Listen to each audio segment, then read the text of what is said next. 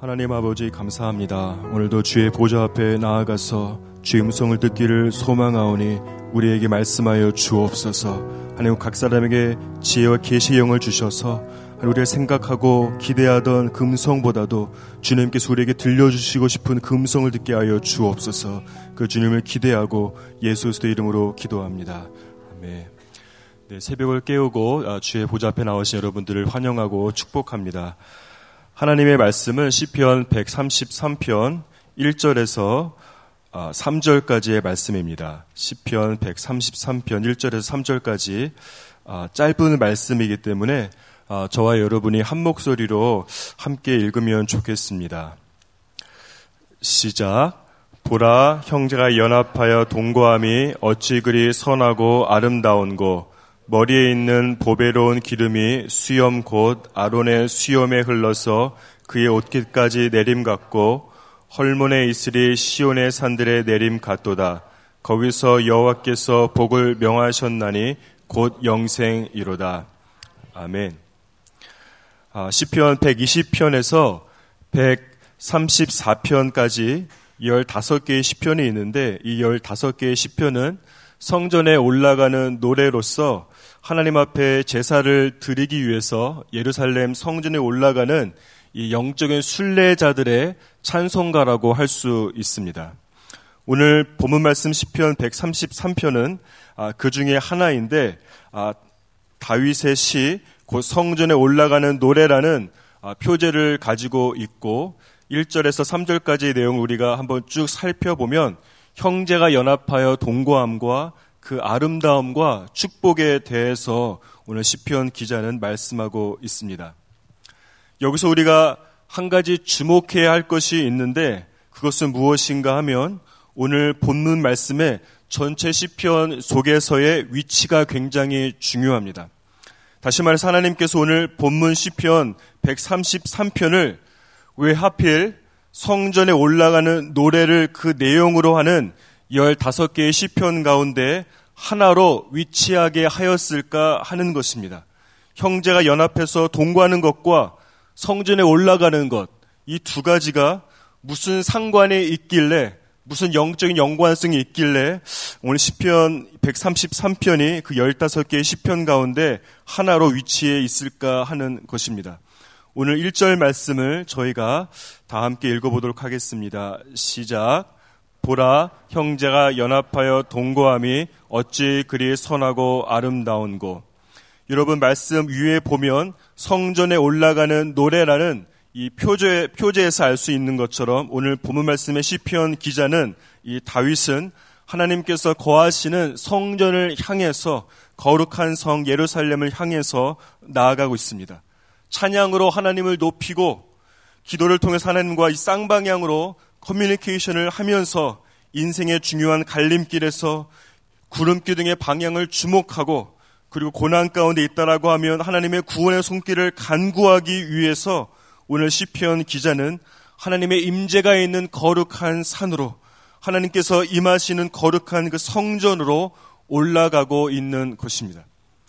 그렇다면 성전에 올라가는 노래 가운데 하나인 오늘 본문 말씀은 아, 형제 연합과 동거에 관해서 아, 기록하기보다는 오히려 어떻게 하면 하나님의 보좌 앞에 더 깊이 나아갈 수 있고 그곳에서 하나님 하늘의 문이 열리는 것을 경험하고 또 어떻게 하면 하나님의 영적인 터치를 경험할 수 있을까에 대한 이런 영적인 갈망과 그 방법에 대해서 기록하는 것이 문맥으로 보았을 때 더 자연스럽고 합리적이라고 할 수 있습니다. 그럼에도 불구하고 하나님께서 성전에 올라가는 예배자들에게 오늘 본문, 본문 1절 말씀과 같이 형제가 연합하여 동거해야 함을 말씀하시는 아주 중요한 이유가 있습니다. 그 이유는 무엇입니까? 형제가 연합하여 동거할 때에만이 진정한 의미에서 성전에 올라갈 수 있기 때문입니다. 오늘 말씀을 함께 보면 좋겠는 10편 24편 3절과 4절 말씀을 저희가 한 목소리로 읽도록 하겠습니다. 시작. 여호와의 산에 오를 자가 누구며 그의 거룩한 곳에 설 자가 누구인가? 곧 손이 깨끗하며 마음이 청결하며 뜻을 허탄한 데 두지 아니하며 거짓 맹세하지 아니하는 자로다. 여러분 이 말씀을 영어로 살펴보면 이 허가, 허가를 의미하는 조동사 메이를 사용해서 who may ascend, 여호와의 산에 오를 자가 누구며 또 가능을 의미하는 조동사 이 can을 사용해서 who can stand, 그의 거룩한 곳에 설 자가 누구인가라고 기록되어 있습니다. 여러분 이것은 정말 모든 사람이 예배하는 모든 사람이 여호와의 산에 올라갈 수 있는 것은 아니라는 것입니다. 이것은 마치 창세기 4장에 보면 가인과 아벨 두 사람이 제사를 드렸지만 하나님께서 오직 아벨과 그의 예배만을 받으신 것과 동일한 것입니다. 가인과 아벨 두 예배자가 모두 거룩한 땅을 밟기를 원했지만 오직 아벨만이 영적인 임무에서 여호와의 산에 올라갈 수 있었습니다.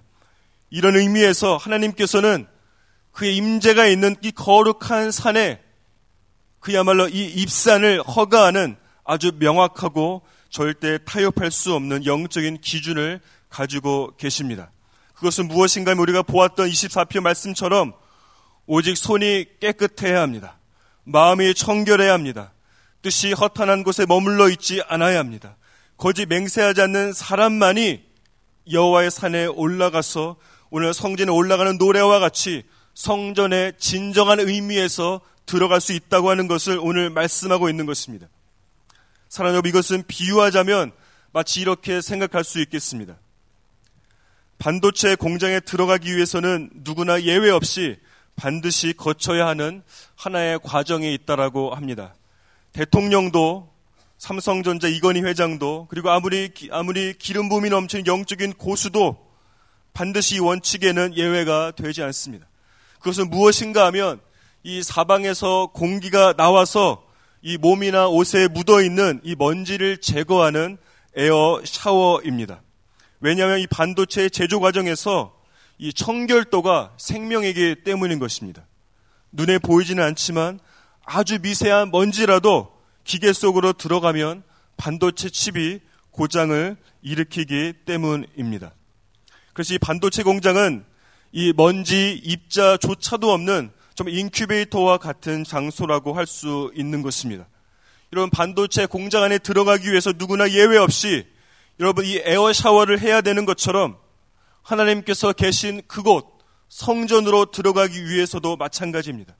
하나님의 임재가 있는 성전으로 올라가서 그 안으로 들어가기 위해서는 그리고 오늘 이 새벽에 우리가 하나님을 만나기 위해서는 누구나 다 예외 없이 영적인 의미에서 이런 에어 샤워를 반드시 해야 하는 것입니다. 이 영적인 원칙에는 절대로 예외가 없습니다. 우리 이렇게 예외 어, 영적인 air shower를 하지 않으면 하나님께서 거하시는 성전에 올라갔음에도 불구하고 전혀 하나님을 그냥 만나지 못하고 그냥 성전의 땅만 밟고 그냥 우리 예배당의 땅만 밟고서 그냥 집으로 돌아가기 때문인 것입니다. 이런 영적인 에어 샤워는 무엇을 의미합니까? 예수 그리스도의 보혈을 통과해야 되는 것을 의미하는 것이에요. 여러분 예수님께서 2000년 전에 십자가에서 우리의 죄를 위해서 여러분 죽으셨습니다. 그 죽으심으로 말미암아 우리의 과거와 현재와 그리고 미래 모든 죄를 용서하신 것입니다. 반도체 공장에서 공기로 사람을 그냥 덮어버리듯이 예수 그리스도의 보혈로 우리의 모든 죄를 덮어버리셨습니다. 따라서 우리가 여러분 성전에 올라갈 수 있기 위해서는 언제나 하나님 앞에 나아갈 때마다 모든 상황 가운데서 전혀 예외가 없이 우리의 죄를 예수님께 하나도 빠짐없이 고백하는 것입니다. 그럼 예수님께서 우리의 머리부터 정말 발끝까지 우리를 그의 피로 보혈로 이런 에어 샤워를 시키시고 우리를 정결케 하는 것과 같습니다. 요한일서 1장 9절 말씀에 하나님께서 약속하신 것과 같이 우리가 우리 죄를 자백하면 우리가 우리 죄를 고백하면 예수님께서 미쁘시고 의로우셔서 우리 죄를 용서하시고 우리를 모든 죄에서 깨끗하게 하시는 것입니다.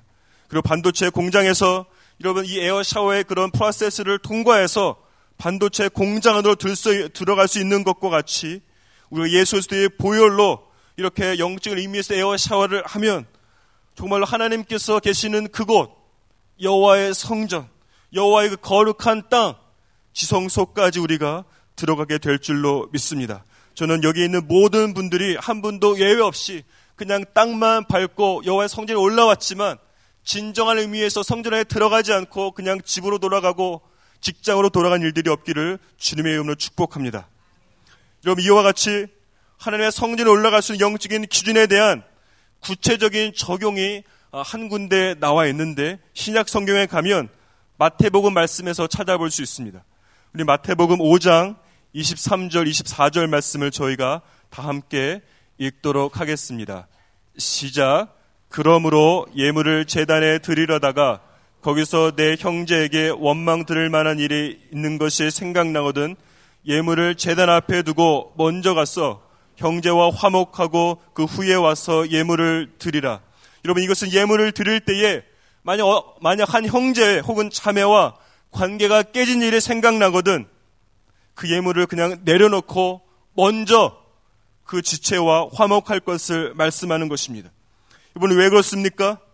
그 지체를 미워하는 마음이 있으면 그 지체를 정말로 미워하고 증오하고 이런 쓴뿌리가 있으면 저희가 위에서 살펴본 시편 24편에 의하면 마음이 청결하지 못한 것이고 결국은 여호와의 산에 올라갈 수 없기 때문입니다. 사랑하는 여러분, 우리가 오랫동안 하나님 앞에 기도했음에도 불구하고 기도의 응답이 없거나 지연되는 많은 이유들 가운데 하나가 있다라고 하면 우리 안에 지체를 미워하고 증오하는 마음이 있기 때문일 수 있습니다. 그렇게 목이 터져라 하나님 앞에 부르짖고 기도하고 찬양하고 새벽에 재단을 쌓았음에도 불구하고 하나님의 성전에 40일, 50일, 60일 동안 나왔음에도 불구하고 그냥 하나님과의 이런 쌍방의 커뮤니케이션이 되지 못하고 그냥 일방적인 하수연이 되는 이유 가운데 하나가 있다라고 하면 우리가 용서해야 할 사람을 용서하지 않기 때문일 수 있습니다. 하나님께서 우리를 축복하기 위한 모든 준비가 끝났음에도 불구하고 정말 모든 환경이 완벽하게 구비되었음에도 불구하고 그 축복의 물꼬가 터지지 않는 이유가 이유 가운데 하나가 있다라고 하면 우리가 상처를 주고 잘못을 저지른 사람에게 다가가서 용서를 구하지 않았기 때문일 수 있습니다. 사랑하는 여러분, 우리 모두는 지금 이 새벽에 이런 성전이라는 공간 안에 올라와 있습니다.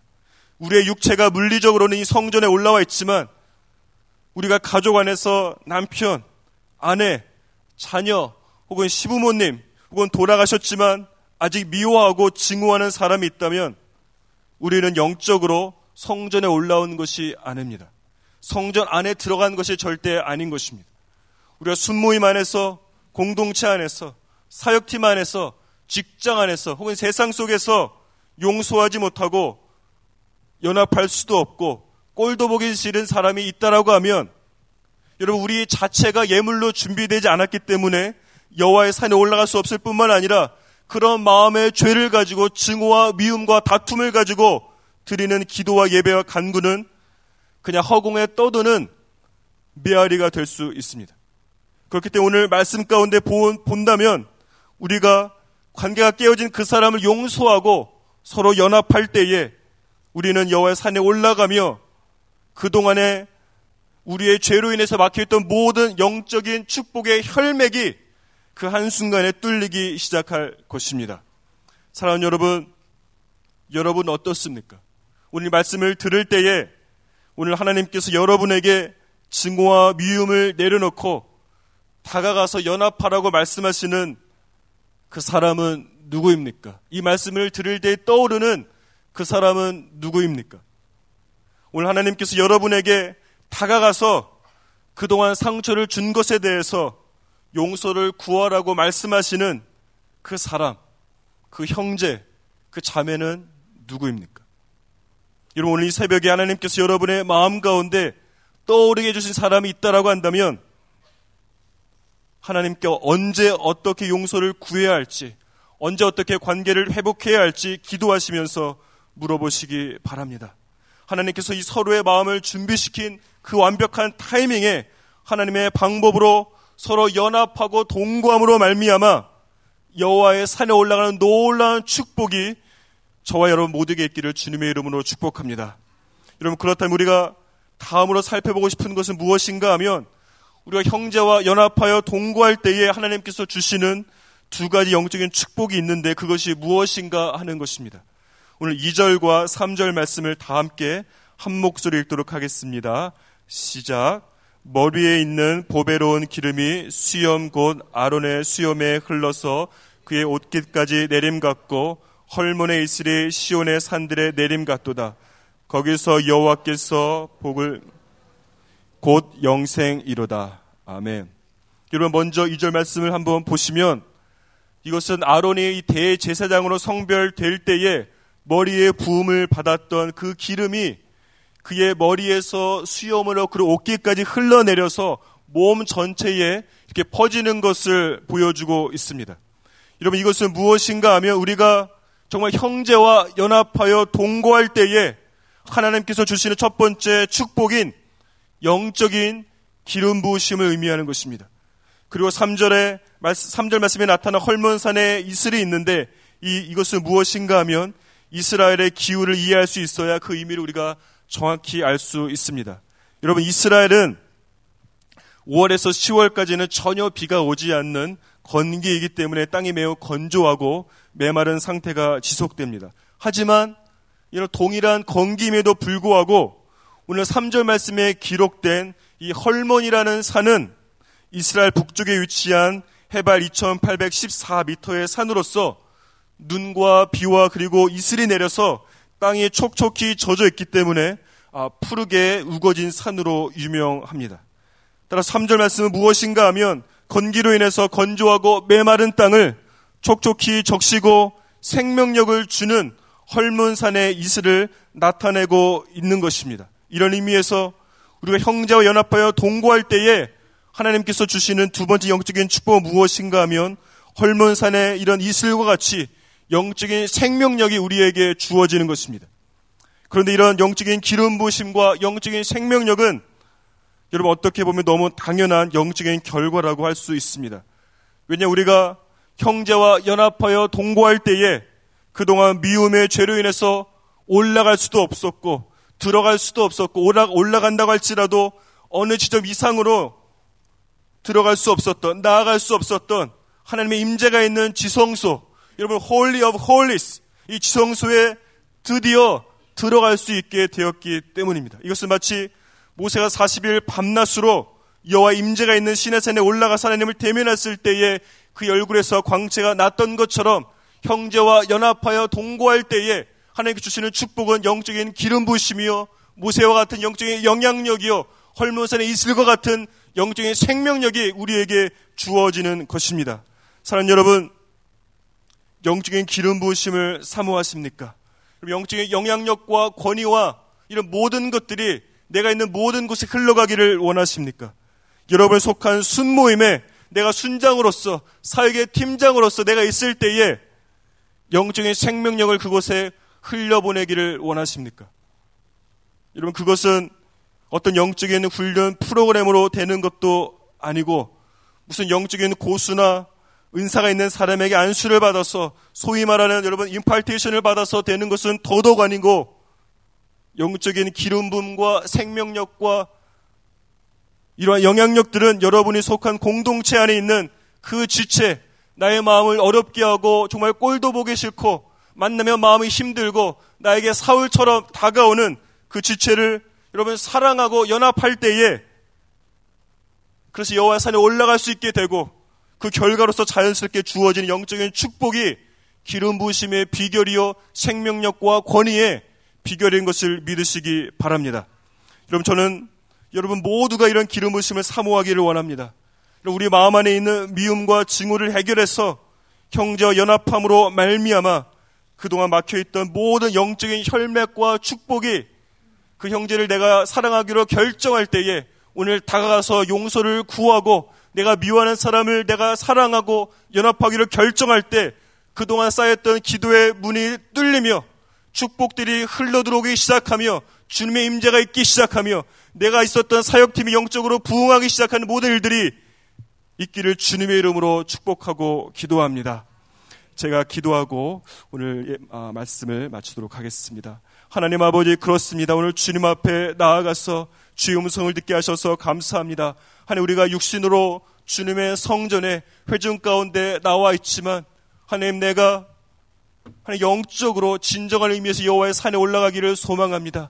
이 시간 우리 가운데 역사하여 주셔서 하나님 내가 형제와 연합하여 동거함으로 말미암아 하나님 영적으로 여호와의 산에 올라가서 여호와 임재가 있는 그곳 지성소 안에 들어가서 주님을 만나는 놀라운 축복이 일어나게 도와 주옵소서.